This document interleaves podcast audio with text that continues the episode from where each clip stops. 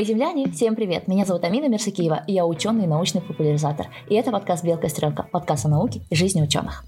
В этом подкасте мы говорим о науке абсолютно несерьезно, так как мы это делаем э, в ординаторских, в кофе-румах и вообще на всех конференциях. Мы не говорим трехэтажными терминами, а поясняем друг для друга со смешками, с несерьезностями и с постоянными подколами. И поэтому наш подкаст иногда не любят. Людям кажется, что про науку нужно говорить очень серьезно и никогда, никогда не смеяться. Это неправда, но хей, каждый ошибается как хочет. Спасибо вам за то, что вы с нами, за то, что мы с вами вместе подбираемся к сотому эпизоду и за то, что вы нас поддерживаете.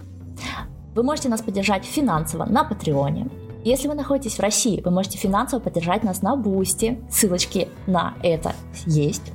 А, подкаст третьего сезона выходит э, с YouTube-версией, поэтому монтаж стоит немножко дороже. Спасибо вам, что вы с нами. Ну и самое главное, у подкастов нет возможности рекламироваться где-либо, кроме как через вас. Наша аудитория — это наша главная реклама и наши главные продвигатели науки. Спасибо, спасибо и еще раз спасибо. Ну а мы переходим к теме этого эпизода. И этот эпизод, он очень-очень классный. Он готовился очень долго, поэтому я заряжен на него прям вот три месяца, готовилась к нему морально и excited, excited, excited. Сегодня в гостях у меня Вероника Головина, сосудистый хирург. Вероника, привет! Всем привет. Привет, Амина. Сегодня мы будем говорить про сосуды. Вероник, расскажи, пожалуйста, почему ты можешь говорить про сосуды и почему люди должны тебе поверить и должны тебя слушать? Да не должны они меня слушать и верить. Мне тоже не обязательно. Я такой же в ранге научных доказательностей 3C, как все остальные. Не, ну потому что я закончила медицинский университет, закончила Тут хочется всегда добавить с красным дипломом. Кто-то начинает говорить, а, это ваше достижение. Для меня это достижение. После этого закончила интернатуру по общей хирургии, потому что мне кажется, что хирург отдельно узкоспециализированный не может быть без каких-то базовых знаний вообще хирургии. И после этого прошла ординатуру два года еще по сердечно-сосудистой хирургии. После этого я уже третий год аспирант, пишу свою кандидатскую диссертацию по варикозной болезни, того учусь 12 лет, и мне кажется, ну, я, в принципе, по крайней мере, имею право разговаривать о сосудистых заболеваниях точно. Да-да-да, а, и 12 лет, это, кстати, блин, больше, чем я когда-то ожидала. Знаешь, а, я когда заканчивала PhD, а, свою докторантуру, я ее 5 лет делала, посчитала, что у меня ушло 11 лет на образование. И подумала, ну, да. кошмар, когда-то меня остановила вот эта вот огромная цифра, да, там 9, 10, 11 лет от того, чтобы пойти в медицинский. Но оказалось, что каким бы специалистом ты не хочешь быть, вот э, физиком, инженером, э, там, экономистом и, я не знаю, там, и, еще каким-нибудь таким специалистом, тебе нужно около 10 лет для того, чтобы зайти от нуля до среднего уровня, да, до уровня, когда ты можешь сказать, я имею право об этом рассуждать. вот. А, начнем прям по делу. Скажи, пожалуйста, а, что изучают а, и что делают сосудистые хирурги? Какие органы входят в ваш интерес? Начнем с того, что в России, в принципе, специальность называется сердечно-сосудистая хирургия. То есть после того, как ты заканчиваешь ординатуру по сердечно-сосудистой хирургии, часто много кто-то спрашивает, а если я хочу быть кардиохирургом, а если сосудистым, все это одно. То есть два года сердечно-сосудистой хирургии, и ты имеешь право работать либо кардиохирургом, либо сосудистым хирургом. Поэтому по-хорошему за эти два года тебе надо побывать и там, и там, посмотреть и на то, и на другое. Часто, конечно, выбирают уже сразу какую-то одну специальность, проводят два года, например, только сосудистых или только в кардио, я была и там, и там. Поэтому, в принципе, я могу говорить и там, там в, больни- в дальнейшем, если устроюсь на работу в кардиохирургии, и при операциях каких-то на сердце, и про работу сердца, да. А сосудистые хирурги в принципе, лечат именно периферические сосуды, да, то есть это какие-то сонные артерии, сосуды артерии, э, ну и артерии вены верхних, нижних конечностей, само собой аорту, там нижнюю полувену, да. То есть все, чего для операций производят те, для которых не нужен аппарат искусственного искусственного кровообращения. Потому что как только надо искусственное кровообращение, это уже чаще всего имеется только в кардиохирургических отделениях.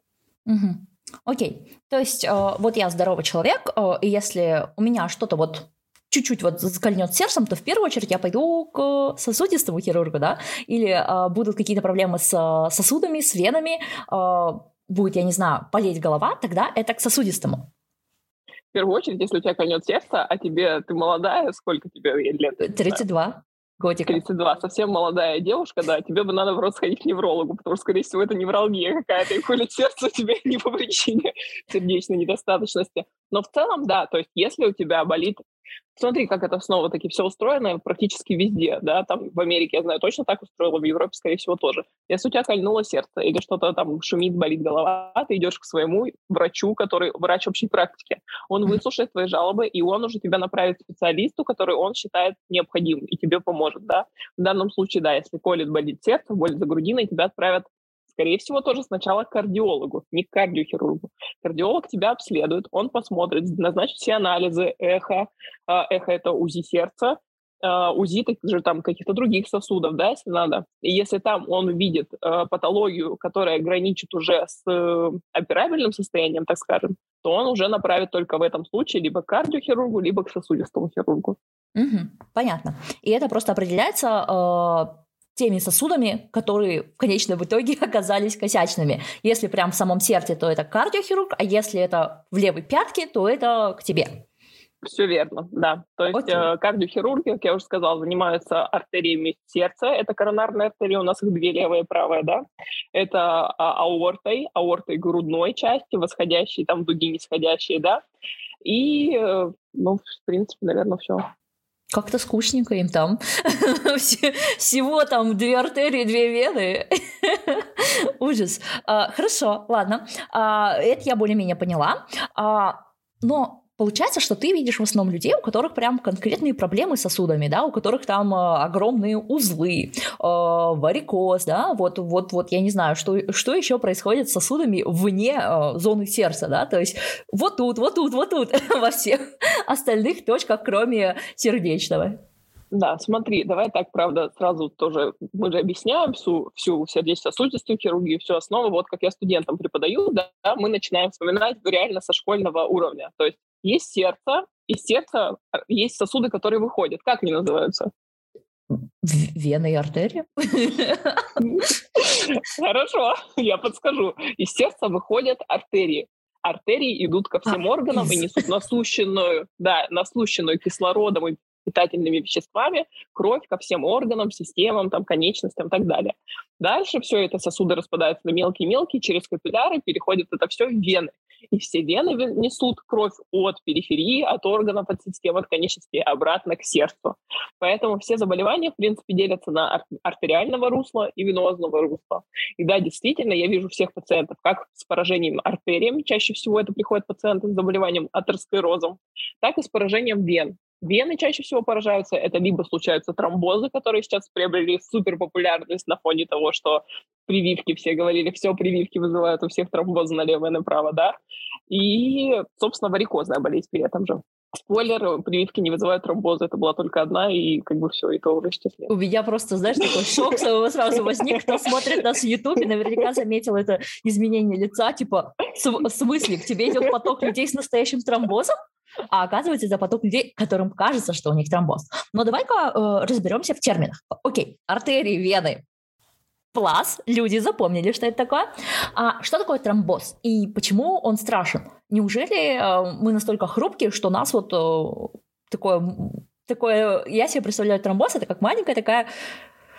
Ой, сгусточек такой маленький, который вылетает каким-то образом от сосуда и где-то что-то зажимает, и ты тут же умираешь. Э, но мне это странно, потому что вероятность такого события довольно высокая. Значит, должны быть какие-то механизмы, которые останавливают тромбоз, останавливают э, смертельный исход и вообще большие какие-то катастрофы. То есть это наверняка случается довольно регулярно, но как-то наше тело умеет с этим бороться. Может, я не права? Ну да, не совсем права. Э, если тромбоз случается, он случается действительно. И, в принципе, то, что ты сказала, там ко мне идет поток, у меня все, каждый день на приеме там по 7-8 по человек, людей, которые как раз пришли с тромбозом или там с перенесенным тромбозом. Снова-таки, почему? Сначала надо понять о всей системе, чтобы говорить уже о тромбозе как-то в единичном. Тромбоз может быть, тромбы могут образовываться как в артериях, так и в венах тромбы, о которых сейчас все так популярно, да, тромбоз, тромбоз, умрот, тромбозы, это все говорят про венозные тромбозы, да. А, артериальные тромбозы, у них из-за того, что это разные две системы, у них разный генез. В артериях чаще всего действительно, ты правильно говоришь, откуда-то отрывается тромб, И чаще всего это из сердца, понятно, потому что там левое предсердие. И этот тромб улетает и закрывает где-то артериальное русло. То есть, э, когда артерию перекрыли, ты понимаешь, как это происходит, как это будет выглядеть. То есть нога, значит, ну там, знаю, нога, рука. Если хорошо, если это нога или рука, если это улетело в голову, то это сразу случается инсульт в момент. Ну, то есть там не будет никакого механизма, как ты говоришь, рассасывающийся или что-то, нет в ноге, в руке, это, ну, орган начинает потихоньку отмирать. Надо необходимо быстро сделать операцию, чтобы восстановить кровоснабжение, и все опять начало работать. То есть чаще всего механизм, ну, именно тромбообразования, ну, не тромбообразование, а тромбоэмболия это называется. То есть эмбол — это оторвавшаяся частица, улетевшая куда-то, как раз в артериях такой. А тут механизм вен — это триада Вирхова. Почему образуются тромбы в венах чаще всего? То есть это повреждение венозной стенки, изменение э, э, реологических свойств крови, собственно, изменение просто состава крови, по-русски говоря. И третье – это стаз крови в этом месте. Угу. А, почему не происходит у меня, у тебя сейчас, у вот там мальчика, играющего во дворе, прямо сейчас не случается тромбоз? Потому что нет этих трех моментов, да. То есть он бежит, таза крови у него нет, у него работает мышечная помпа, все работает. У него нет повреждения стенки сосуда, да, то есть это может быть при травмах, при чем-то еще. И у него нет реологических свойств, э, изменения свойств крови. Это может быть чаще всего при онкологии. То есть, в принципе, мы, мы сейчас с тобой перечислили те моменты, у которых людей чаще всего, которые склонны к тромбозу, да, это какие-то лежачие больные, это после а, массивных операций, потому что начинает меняться, да, состав крови, пытаются образовываться тромбы, чтобы вот эти вот там разрезы и прочее, оттуда кровотечения не было. И, э, ну, вот, собственно, больные онкологические, потому что у них сами даже опухоли продуцируют вот эти вот вещества, которые могут приводить к тромбообразованию. Поэтому эти люди склонны к тромбозам. Но если ты обычный здоровый человек, да, даже если ты в возрасте, но при этом довольно активный физически, там ходишь свои 10 тысяч шагов, э, не сидишь э, 24 э, на 7 э, перед телевизором, то твои шансы при отсутствии онкологии, при отсутствии хирургического вмешательства на тромбоз довольно низкие, да? Все верно, абсолютно правильно. Именно поэтому, если у человека мы можем, когда он поступает к нам по экстренному, это экстренное состояние, жизнеугрожающее, потому что тромбы, которые образовались, и мы сейчас говорим снова-таки про тромбы глубоких вен, надо отметить. Если тромбы эти образовались, есть там части, которые не прикреплены к стенке, они могут оторваться и улететь, как мы уже сказали, венозная кровь идет обратно к сердцу. Она улетает из сердца, а там уже происходит такое событие, как тромбоэмболия легочной артерии. То есть, ну, это жизнеугрожающее состояние. А, если у человека тромбоз случился впервые. Он говорит, я вот да, там свои 10 тысяч шагов ходил, ничего не происходило, и хоп, случился тромбоз. Таких пациентов мы обязательно отправляем надо обследование, потому что чаще всего причина какая-то есть, просто мы ее еще не знаем. И чаще всего, как ты правильно говоришь, если это пожилой какой-то человек, да, там что-то, это, скорее всего, онкология подразумевается, что в течение, в течение там, года, двух лет следующих может быть какой-то онкологический, ну, выявится опухоль, которую просто вот сейчас еще никто не искал, так скажем, он о ней просто не знал. Поэтому обязательно таких пациентов отправляем на обследование. Хорошо. Так, ну, в смысле, это плохо, но если вы сейчас, как и я, подгрузились, после этого эпизода пойдите послушайте эпизод про онкологию. Онкология сегодня не э, приговор ни в коем случае. А, но ощущение, что приговором является тромбоз. а как человеку распознать, что у него что-то вообще, что у него вообще образуются тромбы? Как, как вот Существуют ли скрининги какие-то? Есть ли рекомендации? То есть вот если я веду обычный здоровый образ жизни и вроде как ничем серьезным не болею, а, и скрининги на онкологию их не выявляю, да, там, и э, еще что-то такое, а каковы вообще вероятности, что я заполучу себе тромбоз? Ничтожной вероятности. Я объясню так. То есть часто пациенты действительно приходят, особенно молодые девушки, мужчины очень там, которые заботятся о своем здоровье. Там, вот у меня болит икра, там стало вот что-то там защемило или что. Во-первых, все почему-то болезни на вены, я не знаю почему. У нас есть там кости, мышцы, нервы, что там только нет, связки. У меня болят вены, я знаю, что болят вены. Вены, в принципе, не болят, потому что у них нет нервных окончаний. То есть, когда я буду резать человека, я разрезу кожу, если делать это без седации, мы такого не делаем, он будет кричать от боли, резать под кошку, кричать. Я могу делать что угодно с венами, не будет человек это боль какую-то проявлять, потому что они не болят, там нет нервных окончаний. Как выглядит тромбоз? Это в раз происходит отек ноги, вот просто на глазах. Вот пациенты, которые, если вы с кем-то когда-нибудь поговорите, да, с людьми, они скажут, что там я встал или там что-то, и у меня просто на глазах за час нога раздулась. Это будет либо уровень голени, либо уровень бедра, в зависимости от того, где у нас сидит тромб и на каком уровне у нас перекрыт, ну, то есть кровоток, да, получается. Uh, так происходит, так выглядит тромбоз глубоких вен. Конечно, необходимо, если у вас такое состояние есть, вызвать скорую помощь и немедленно госпитализироваться в стационар. Либо второй момент. Есть у нас еще поверхностные вены, которые ты говорила, варикозно расширенные вены. Это поверхностные вены, которые в норме, по ним кровь должна также течь снизу вверх, ну там ломается один клапан, и кровь течет сверху вниз. В общем, скапливается обратно в ноге. И вот эти вот варикозно расширенные вены, я думаю, все хоть раз их когда-то в жизни видели. То есть это такие, собственно, расширенные вены на ноге у человека, которые вы можете потрогать, они будут прям такие выпирающие, да. Вот эти сами по себе вены, они уже, в них уже могут образовываться тромбы. То есть это уже фактор риска тромбов но только именно в этих подкожных венах. И вот когда образуются тромбы в этих подкожных венах, это тоже видно глазом. То есть это место становится плотным, красным, болючим, потому что идет воспаление вокруг э, этой вены, и как раз воспаляется подкожно-жировая клетчатка. А в клетчатке много окончаний, и человек начинает испытывать боль. То есть ни одно, ни другое состояние не даже тромбоз тех же самых артерий, о которых мы до этого говорили. Просто так человек, не, не, не, никто вам потом не скажет, ой, у вас был когда-то тромбоз, вы об этом не знали. Нет, такого не будет. Просто okay. есть люди, которые как бы к себе так относятся, так что типа нога текла, ну ладно, пройдет когда-нибудь, да, ну как бы бывает такое. Но в целом вы это сразу увидите, сразу обратите на это внимание, это пропустить невозможно. Хорошо, подожди, если нога отекла, но через там, скажем, через пару часов пришла в норму, да, э, то это, это не то. А если вот она отекла, и ты хоть ноги наверх засунул, хоть куда, а они все равно такие большие, то это проблема. Если э, уплотнение такое, что прям даже ты трогаешь и понимаешь, что это не твоя мягкая кожица, не ты такой пушистый и нежный, э, то это то. И сколько есть времени у человека на то, чтобы дойти до хирурга, до скорой, и вообще, может быть, у него там вообще 15 минут осталось, и нужно бежать-бежать? Нет, нет, такого нет. То есть, в принципе, ну, просто мы не знаем. То есть там образовался в этот момент вот все, что я объяснила, да, произошло повреждение стенки, стаз крови, образовался тромб, и мы не знаем, какой этот тромб образовался. Сейчас тромбы есть разные. Есть фиксированные к стенкам вены, они не опасные. Ну, то есть они никуда не оторвутся, не улетят. А есть тромбы, которые не фиксированы к стенкам, они называются флотирующие тромбы. И вот эти тромбы могут отрываться и улетать.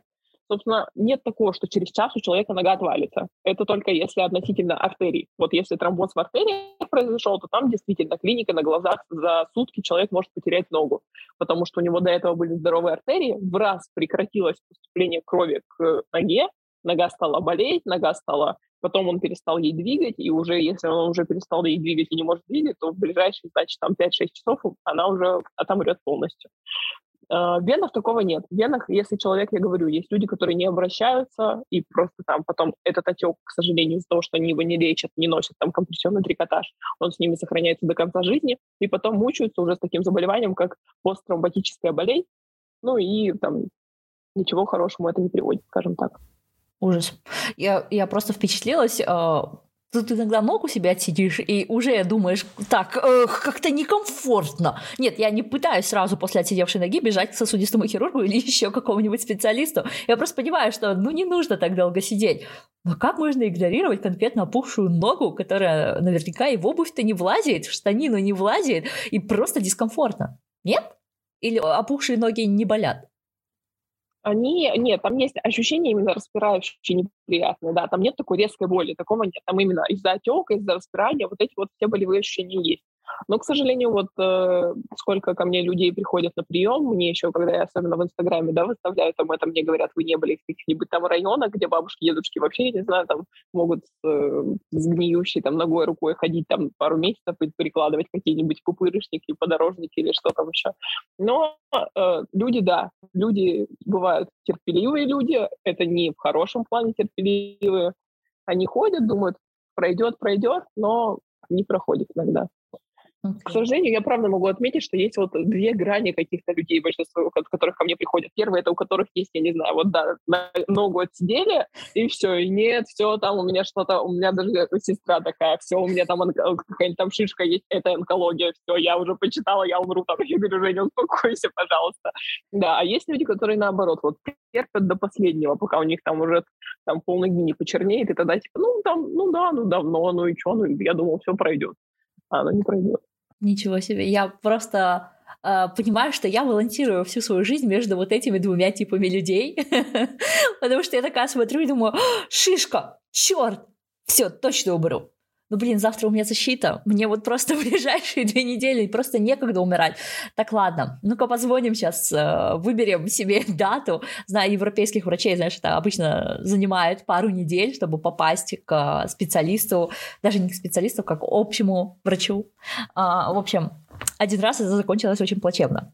А, к, к счастью, я жива, но меня спасло то, что я очень долго жила уже в Швеции на тот момент, и когда мы такая небольшая, э, получается, жировая эмболия, да, то есть когда вот образуется такая капсула жира под кожей, э, нет, жировая эмболия, если бы оно разорвалось, Вова. В общем, а, там был такой небольшой, небольшая опухоль, и она очень быстро начала расти после там многих лет, когда она образовалась и не кусалась, не щипалась и не грелась. А тут она за месяц разрослась до критического состояния 4,5 сантиметра, и врачи никак не хотели меня отправлять никуда. Все говорили, это очень важно, это, это прям опасно, но никто никуда меня не отправлял. В итоге я проснулась, у меня было паралич руки. Я уже поняла, что, ну, наверное, пришло время ехать самостоятельно в скорую, потому что так можно самостоятельно и на кладбище доехать.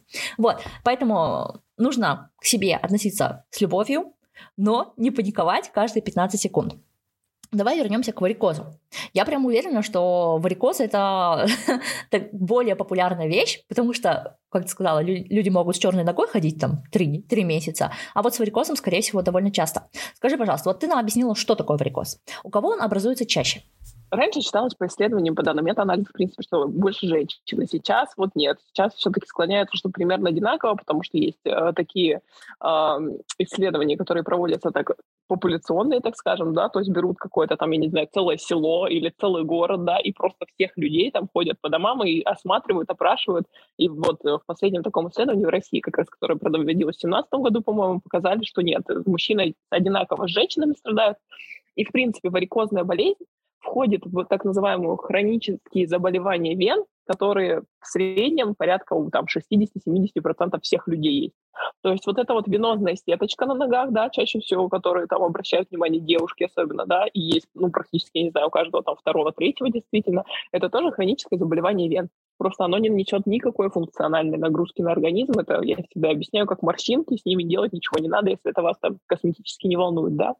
Варикоз же это уже наследственное, также передаваемое заболевание, когда нарушается количество коллагена и эластина, происходит слабость, так скажем, клапанного аппарата венозной стенки, да, особенно там главный клапан у нас есть в софено-феморальном соусте, снова не буду вдаваться в подробности. В общем, образуются эти варикозно расширенные вены, и в них, как я уже сказала, чем они опасны, могут быть тромбы.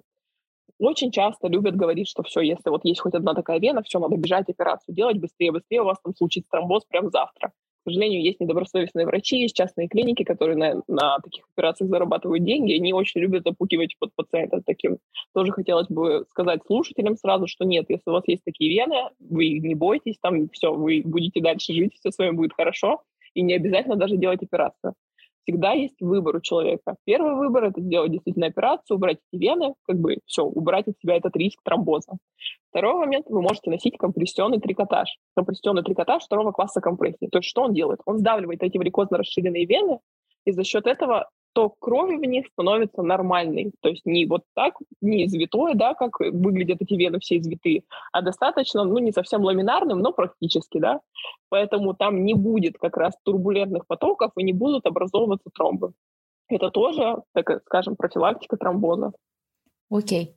А, вопрос по вот прям, прям сразу куча вопросов. По этому трикотажу его нужно носить э, регулярно или э, там пару часов в день достаточно?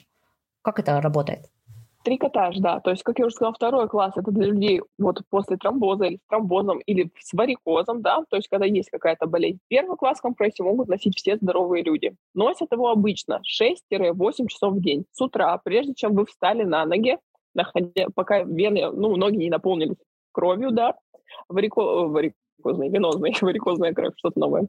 Пока ноги не полнокровные, вы надели на себя компрессионный трикотаж. После этого уже встали и ходите 6-8 часов. Да, тоже не надо носить там от заката до рассвета, там, такого не надо. 8-6 часов в день будет вполне достаточно. Угу. Получается, по сути, это полдня, и нормально, там, в 8 утра встали, а в 2 часа дня уже можно их снять, и будет все комфортно. Хорошо. А, теперь насчет вот этих вот операций, да, то есть вот если у вас даже есть вот эти вот варикозные расширения, и вы решили, что нужно делать операцию, каков шанс того, что эти расширения к вам вернутся, и у вас, ну, как бы, это не такая ситуация, когда ты отрезаешь, а оно заново растет, заново растет. Имеет ли вообще это смысл? Если не угрожает жизни, да, ну, то есть, ну, живешь ты с этим, с этой я не знаю, с этой бляшкой, да, с любимой. Можно сказать, вот есть любимая родинка, любимая там, я не знаю, бородавка, а тут любимая бляшка на левом колене, да, и ты вот просто с ним живешь. А, зачем? А, все ли нужно отрезать? И как часто они вернутся? Вернутся ли вообще? Я поняла. Так, хочется сразу чуть-чуть тебя подправить. Бляшки обычно говорят в отношении атеросклеротической болезни. Бляшки образуются на артериях во время атеросклероза. Это варикозные вены, то есть это другое совсем. А то есть варикозные вены. Варикозные вены – это варикоз. Нет, это просто а. варикозно-расширенные вены, да. Варикозно-расширенные притоки. А бляшки – это именно относится к, вот, к стенозам, окклюзиям артерий при атеросклерозе. И вот эти варикозно-расширенные вены действительно, я всем пациентам сразу объясняю, что мы вам уберем, но это, как я уже сказала, хроническое заболевание вен. То есть того, что они к вам никогда не вернутся, такого пообещать вам никто не может. Порядка 50-60% рецидивов происходит в течение следующих 10 лет. То есть могут появиться какие-то другие варикозно расширенные притоки в том или ином месте. Единственное, что мы убираем с вами в момент операции ствол подкожной вены, который чаще всего является причиной этих варикозно расширенных вен, да, и, ну, так сказать, проводим полноценную операцию, открытую или лазерную, тут неважно, да, а в дальнейшем это будут просто расширенные изолированные притоки, которые уже можно убирать всякими там укольчиками, чем-то еще, ну, то есть такого большого массивного оперативного вмешательства уже больше не будет. Окей, понятно. А, хорошо, для меня прям просто каждое твое новое предложение э, поток новых вопросов в моей голове. То есть, например, вот э, в данном случае про лазеры, да, ну, я как физик сразу такая подумала, о, круто, есть лазер. То есть, значит, есть два вида операций, да, когда тебя прям разрежут скальпелем, и есть вид, когда тебя лазером сквозь кожу уничтожат уничтожат тебя лазером, да. Просто такие приходят в какой-нибудь там, я что-то не подготовилась, не подумала. Обычно я люблю все на схемах рисовать, мне только проще объяснять и до людей доносить. То, что я уже говорила, есть вот эта глубокая вена, да, вот эта подкожная вена, то есть вот оттуда кровь снизу вверх идет к сердцу, и здесь снизу вверх должна идти. И вот здесь подкожная вена впадает в глубокую вену. Вот это место называется соустье, и чаще всего здесь расположен клапан. И при норме кровь прошла вот здесь вот, ушла в глубокую, и клапан ну, не дает как бы сброситься назад, он держит. А при поломке клапана этот клапан как бы створки не работают, сбрасывает, и кровь пошла опять вниз вот сюда. Угу. Что мы можем, две операции, которые могут быть. Первое, это в области вот этого вот клапана, где как раз он впадает под кожную в глубокую, сделать надрез над ней. Это где-то в области паховой складки, так называем, да делается надрез, и вот эта вот вена подкожная просто отсекается от глубокой. Все, мы ее полностью пересекли, тут отвязали, тут отвязали, все. И убрали из ноги действительно там разными приспособлениями, спин, трипинг, что-то еще. То есть есть в паху небольшой разрез. Другая возможность, если у нас есть лазер, мы вот здесь с конца вены подкожной зашли лазером, дошли внутри вены до этого места, где вена впадает подкожная в глубокую, поставили здесь лазер, да, или радиочастотная облитерация еще можно проходить. И все, и внутри эту вену выжгли. То есть с самого начала мы пунктируем вену. Мы спунктировали здесь иголкой вену, завели электрод в вену, и все, и всю вену изнутри выжгли. Достали, и вена сначала, ну там полная тромбов, так скажем, мы ее обожгли, стенки, там тромбы, но это тромбы лечебные, так называемые. А со временем она просто превратится в соединительно-тканный тяжек, действительно. То есть схема одна и та же. Надо просто отсоединить вот эту подкожную вену в области, где она впадает в глубокую. Как мы это сделаем, это уже не важно. Окей. Okay. Я сейчас внимательно тебя смотрела и подумала, что все, кто слушает в аудиоверсии, наверное, сейчас подвисли. Ребят, Заходите в YouTube, смотрите вот эти вот примерно 29 минут от начала эпизода, вот прям туда перематывайте, смотрите, и а, если что, я постараюсь вырезать этот кусочек и добавить его там в Телеграм, еще куда-то, чтобы вы точно знали, где что нужно отрезать, где было это и где было вон то. Ну, я все поняла. Вот на, на пальцах, это было реально объяснение на пальцах, на пальцах все понятно, все ясно, и а, прямо мне стало интересно посмотреть, как выглядит вот этот сам аппарат лазерный, то есть это, скорее всего, какая-то такая трубочка, да, длинная, на конце которой должен быть лазер. Вот, и мощность его хочется посмотреть. А мощность лазера по-разному они там выставляют, там еще длина волны зависит. Радиочастотная облитерация, например, происходит с температурой 120 градусов. То есть этот электрод внутри тела нагревается до 120 градусов и просто вот выжигает эту всю вену. А я же правильно помню, что вот э, именно сравнение вот этих разных методов э, как бы операций на варикоз э, и есть тема твоей диссертации? Или да, я и тут ошиблась? Все верно. все верно. Нет, все верно, все верно, да. Только у меня сравнивается как раз полноценная, то есть как сейчас это делается? Сейчас это вена, которая подкожная выжигается полностью практически, да, эти делают все хирурги, для этого не надо сильно много разбираться в гемодинамике э, вообще того, куда, откуда течет кровь, да, варикозная, откуда происходит сброс. Просто часто бывает, например, что не клапан не работает, да, который я только что показывала, и опять будет тяжело потом понять, слушая, что бывает не, не первичная причина, не не работающий клапан, а сами по себе расширяются варикозно-расширенные притоки. Их надо убрать, и все до этого. Вообще в идеале все те, кто занимаются флебологией в Европе, в Америке, да, например, они сами владеют ультразвуком. То есть врач сам посмотрел пациента, увидел, какая причина здесь того или иного варикозного расширения вен, и уже сделал ту операцию, которая нужна как раз пациенту, да, а не убрал просто все, вот так не снес, потому что как бы, ну я же могу, я вот все и уберу сразу. Нет. У нас такого нет. У нас чаще всего хирурги ультразвуками не владеют, они отправляют на ультразвук, ультразвуковик там написал, типа, есть варикозно расширенные вены, хирург, ну и все, все тогда убираю почастую, да. Да, и у меня сейчас как раз работа моя — это выжигать только один участочек вот здесь, который я говорила, в области клапана, да, но при этом должна быть, если мы так сделаем у, у любого человека, да, закроем только вот здесь, то оставшийся сегмент вены, он просто затрамбируется, потому что ему некуда будет оттекать. Поэтому важный момент моей работы — это чтобы здесь был так называемый э, веноперфорант, который соединяет... Ну, в общем, мы сейчас уйдем в подробности, но да. В общем, в целом один из методов хирургического лечения. Все верно. Окей. Okay. Пациент ориентированный, можно сказать. Сколько у тебя сейчас uh, уже человек прошло исследование? А у меня, я вот все набрала собрала наконец-то материал уже, и у меня 86 человек, 43 в группе контроля, 43 в исследуемой группе, да. И э, мое исследование — это рандомизированное, но non-inferiority, то есть просто, что моя техника не хуже, чем э, обычно, скажем, радиочастотная облитерация всего сегмента. И по количеству рецидивов вот за год, и в одной, и в другой группе был рецидив, и по количеству там качества жизни я сравниваю, в принципе, все, ну, группы сопоставимы, все одинаково, все хорошо, и как в отдаленном периоде, так в начальном. Ну смотри, получается, вот сейчас, когда ты э, защитишь диссертацию, ты сможешь доказать, что этот твой метод, он не хуже. Э, но ведь э, я прям уверена, ты-то как ученый уже, да, э, хочешь доказать, что он еще и лучше, что он э, более это получается более ориентированная на человека, на конкрет, каждого конкретного пациента э, методика. И ты хочешь э, наверняка в долгосроке показать, что так должен делать каждый хирург. Да? То есть каждый хирург должен смотреть разные методы, э, разные, разного пациента, разные его вены. А, вот скажи, ты не сделала, ну, сейчас твой анализ это не подразумевает, но ты же наверняка чувствуешь, лучше это или не лучше? А, правда ли люди как-то легче встают? А, их жизнь становится более полноценной от того, что им не все нафиг отрезали, а вот а, сохранили какую-то часть? Смотри, мне бы сразу хотелось отметить, это не мой метод, это метод Чива, консервативной гемодинамической коррекции, его придумали в Италии. Просто, ну, как бы вот мы его сейчас в России его вообще не используем. Я его сейчас пытаюсь как раз провожу у нас исследование, что его надо использовать, что его нужно, можно. Очень много врачей, снова таки, особенно те, кто уходит во флебологию, они уходят из общей хирургии, и они не имеют никакого отношения к сосудистой хирургии. Они не знают про болезни артерий, про атеросклероз, про то, что эти же вены по факту большинство, ну как бы, она такая вена, понимаешь, достаточно большой роли для организма не несет. Если ты ее уберешь даже здоровому человеку, то как бы ничего от этого не поменяется.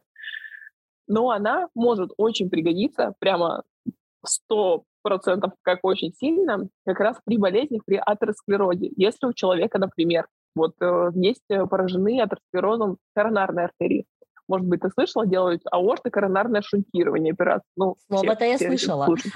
Вот, вот. То есть это как раз от аорты коронарным артериям делают обходной шунт. И этим шунтом чаще всего является та самая большая подкожная вена, которая у нас вызывает варикоз. То есть эта вена бы человеку могла еще послужить. А если, например, или там в ногах, да, то есть тоже поражен участок сосуда, кровь не проходит, тогда забирают эту вену, и делают как бы шунтирующую операцию. То есть в обход этого закрытого участка артерии делают вену. И кровь идет теперь по этой вене туда, в артерию. Ну, ниже в артерии какие-то дистальные участки. Поэтому эта вена может очень сильно пригодиться. А, ну, как бы другие люди, которые не связаны никак с сосудистой хирургией, не типа, а, ну, берем вену, зачем она вам, вообще не пригодится.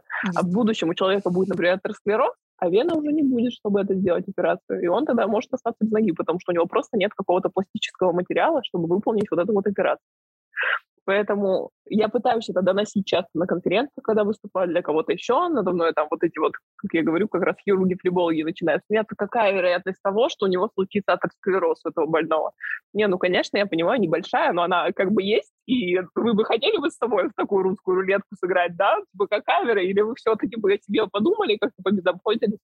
В принципе, да что как раз когда мы не полностью убираем все вены, процент рецидива будет меньше. Это в дальнейшем я тоже хочу проводить эти исследования, сравнять, потом снова сравнить, потому что когда полностью раньше еще прям, прям до каждого миллиметра все-все-все вены пытались убрать, в этот момент очень сильно начинает происходить неоваскулогенез, то есть образовываются новые вены в этих областях, и это могут быть новые как раз варикозно расширенные вены. Поэтому надо стараться сохранить то, что можно сохранить, и стараться, ну, и убрать только то, что действительно вызывает болезнь. Мне это, вот ты рассказывала, и я как не медицинский человек просто провела аналогию с аппендиксом и с миндалинами, да, то есть мы можем без них жить, но аппендикс содержит э, наши полезные бактерии, да, и когда у человека есть аппендикс, он как-то легче восстанавливается после всяких диарей и других нарушений э, микробиома, да, то есть вы всегда имеете запас своего здорового микробиома в виде вот этого вот аппендикса. Сейчас придут другие ученые и дадут мне по шапке, наверняка что-то не то сказала, но то, это то, как я запоминаю, зачем нужен был э, аппендикс и почему мы до сих пор за него боремся, а не отрезаем всем младенцам там в первые же секунды жизни, да, вакцинация в одну руку и аппендикс убираем из другого места. К счастью, мы такого не делаем. Вот, в организме все реально нужно. Хорошо, у нас реально осталось не очень много времени, но у меня столько вопросов, я их потом сама спрошу, би-би-би, и вам не скажу, придется вам пойти на страницу Вероники и почитать ее посты. А, но одну важную вещь я тебя все-таки попрошу. Расскажи, как можно профилактировать все болезни э, разных сосудов, да, то есть и артериальные, и венозные, я почему-то думаю, что профилактика должна быть одна. Ну, во-первых, это рекомендации ХУ, Всемирной организации здравоохранения. Это 150 минут аэробной активности в неделю обязательно, да. Это соблюдение диеты, в смысле среднеземноморской, да. Есть больше клетчатки, больше каких-то там рыбных продуктов. А, это в принципе, наверное, все. Просто вести относительно... Я, поверьте мне, не ЗОЖ, не ПП. Ты, наверное, тоже знаешь. Сидишь за мной, да? Тоже смешно чипсиками по пятницам или винишкам. Но именно стараться уделять, правда, своему организму внимание, это просто необходимо. Вести, вот я говорю, гулять, по 30-40 минут в день. Это более чем достаточно для вашей всей системы, как венозной включается мышечная помпа, так и артериальная у вас происходит, да, работа сердца, всего. Это просто, это вы делаете очень большое себе дело. Второе, профилактировать варикозную болезнь. Это стараться меньше поднимать тяжести, само собой, да, потому что это все равно происходит, внутрибрюшное э, давление повышается в этот момент, могут образовываться варикозно расширенные вены. Атеросклероз, доказанный фактор курения э, доказанный фактор курения, хотела подчеркнуть. Люди, пациенты, которые все ко мне приходят, я как с ними, извините меня, ванга, просто не заходят, говорят, ноги болят, я понимаю, что атеросклероз, я говорю, курите, и они, да, вы откуда знали, от меня пахнет, наверное, нет, потому что это болезнь людей курящих. Курение — это не уточнить вопрос. А, вот смотри, уже лет 10 у нас есть вейпинг. А, вот по твоим пациентам, ты видишь больше тех, кто прям курит или э, курит и вейпит? Есть ли разница вот в этих группах? Мои пациенты это в основном с атеросклерозом мужчины старше 50 лет. Ты а, видела ну, да. много мужчин-вейперов? Ладно, подождем лет 30. Через 30 лет я повторю этот про вопрос. Вейперов, я думаю, уже, про вейперов, я думаю, уже все видели, уже и говорится об этом, вот эта новая болезнь, которая вейпов появилась, и люди госпитализированы с этими, уже кому-то трансплантация легких потребовалась, потому у вейпа теперь есть своя болезнь, поражение легких идет массивное, куда больше, чем при курении. Замечательно. Uh, у нас был целый эпизод про вейпинг и курение давным-давно, года два назад. Uh, я его тоже в инфобоксе отмечу. Пожалуйста, зайдите, послушайте. Или если даже вы не хотите слушать, просто хотя бы просмотрите текст к тем инфобоксам. Потому что мы всегда делаем подборку новостей, подборку научных исследований и какие-то общие обзоры на те или иные важные темы. Uh, вейпинг, хорошо, не ведет к атеросклерозу, но есть свои другие проблемы. Курение, хорошо. Дальше курение, я сказала, и еще очень важный фактор, конечно, лишний вес. Ожирение – это фактор риска как и атеросклероза, так и варикоза. И одно и другое приводит от ожирения пациентам, особенно люди часто приходят, которые действительно там ожирение второй, третьей степени, у них большая выраженная хроническая венозная недостаточность, связанная исключительно с их проблемой веса.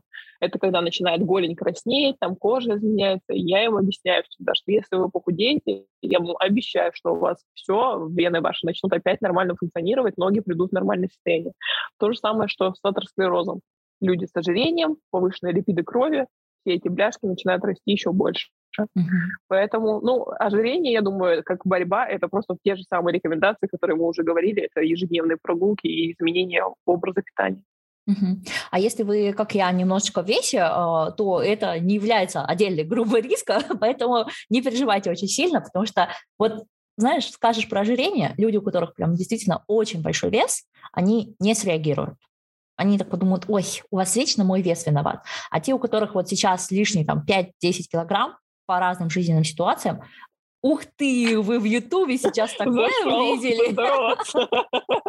увидели. Простите, ребята, сегодня прямо реклама ютубной версии. Заходите сюда, смотрите, минута 29 и э, минута вот получается 42, когда просто самые эпичные моменты, которые нужно запоминать. Итак. Да, про ожирение, подожди, ты очень правильно сказала. И вот эти вот загоны про лишние 1-2 килограмма и идеальные кубики на прессе, это тоже вообще не надо прекращать, это надо себя любить. Именно говорится об избыточной массе тела или ожирении, это каждый человек может посчитать легко прямо сейчас по индексу Кетли. Это умножить свой рост, возвести в квадрат, то есть рост на рост, и потом вес поделить на полученную цифру. Все, что от 19 до 25 считается нормой, от 25 до 30 – это избыточная масса тела, от 30 и выше – это уже ожирение по разным степеням. Вот. Поэтому если вы попадаете там в пределах до 25, да, или там чуть выше, если чуть выше, надо, да, позаниматься спортом, привести в тело. Все, что до 25, это все норма. Замечательно. У меня сейчас больше 25, но это все еще норма, потому что лучше иметь BMI чуть больше 25 и быть активным, ходить и двигаться, чем иметь меньше и лежать с депрессией и болеть. Так что, ребята, тема веса – это очень болезненная тема, но ее нужно обсуждать, снимать с нее табу и обсуждать ее вот в таком здравом смысле, да? Никто вам не говорит, что вы должны все тут исхудать или э, да, все там поправиться. Э, любите себя, но заботьтесь о себе не нужно с каждой веной бежать к сосудистому хирургу, но и совершенно себя забивать не нужно. Итак, с профилактикой мы все поняли. Еще больше материалов по вашим сосудам, по варикозу, по разным э, заболеваниям и артерий, и вен вы найдете у Вероники на ее странице в Инстаграме, в инфобоксе есть эта информация. Если вы нас слушали, а хотите посмотреть на вот эти веселые моментики, не забывайте заходить на YouTube, оставляйте, пожалуйста, ваши э, отзывы, э, на Apple подкасте я вижу ваши отзывы регулярно. На CastBox я захожу и читаю там. На YouTube мне приходит каждый раз имейл, когда вы оставляете отзывы. Даже если я вам лично не ответила, я увидела, и вы заставили меня улыбнуться, заставили о чем-то задуматься. Оставляйте ваши отзывы в Телеграме и пишите, что вы хотели бы еще услышать. Потому что этот подкаст и вообще вся наша научно-популяризаторская деятельность, она направлена на то, чтобы наше общество стало умнее.